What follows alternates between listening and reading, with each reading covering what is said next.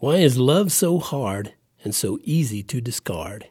It's Rhyming Reason four seventy-three. There's a rhyming reason for your life. There's a rhyming reason why you're... Hey there, Tony here.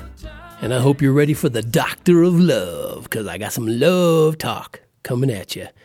This is not going to be the typical love talk. I know a lot of people ask that age-old question, why is love so hard? I mean, I've heard that question so many times in real life. I'm sure you've heard it too, right? You've heard this question, why is love so hard? And why can't I just get love and be loved? And you've seen it in movies and T V shows and talk shows. But most people who ask um, that question, actually, they, they don't have a clue what love is. So it's really only an empty concept, and they never even get close to reaping the benefits of true love. Maybe you do uh, amazing things for people and still ask, why is love so hard? Maybe you've been able to move mountains of obstacles and you've created successful businesses. That's great.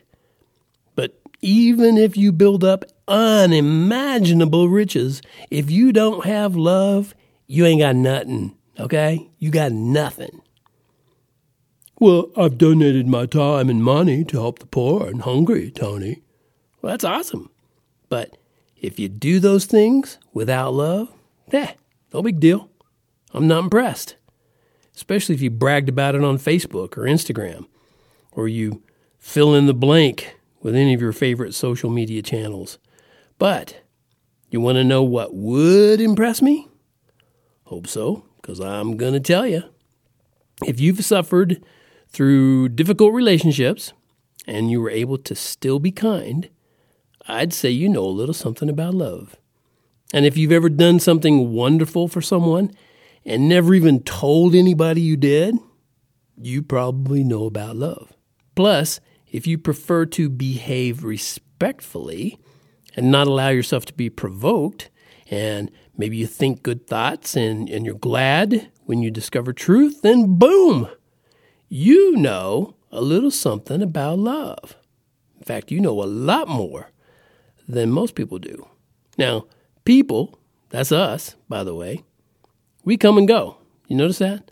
Life on earth is here today, gone tomorrow.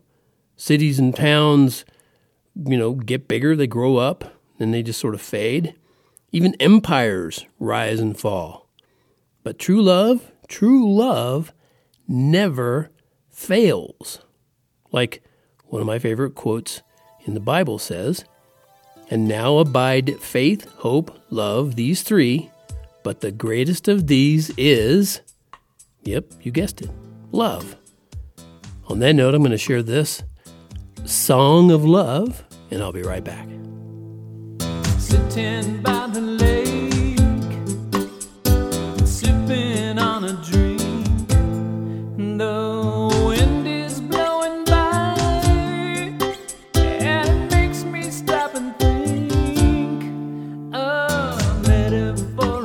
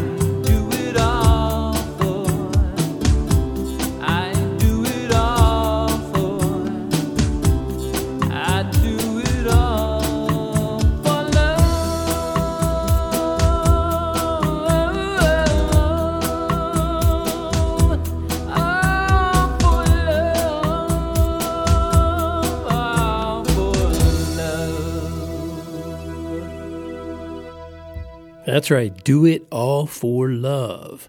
And by the way, love is not a weakness. It's not just a feminine trait.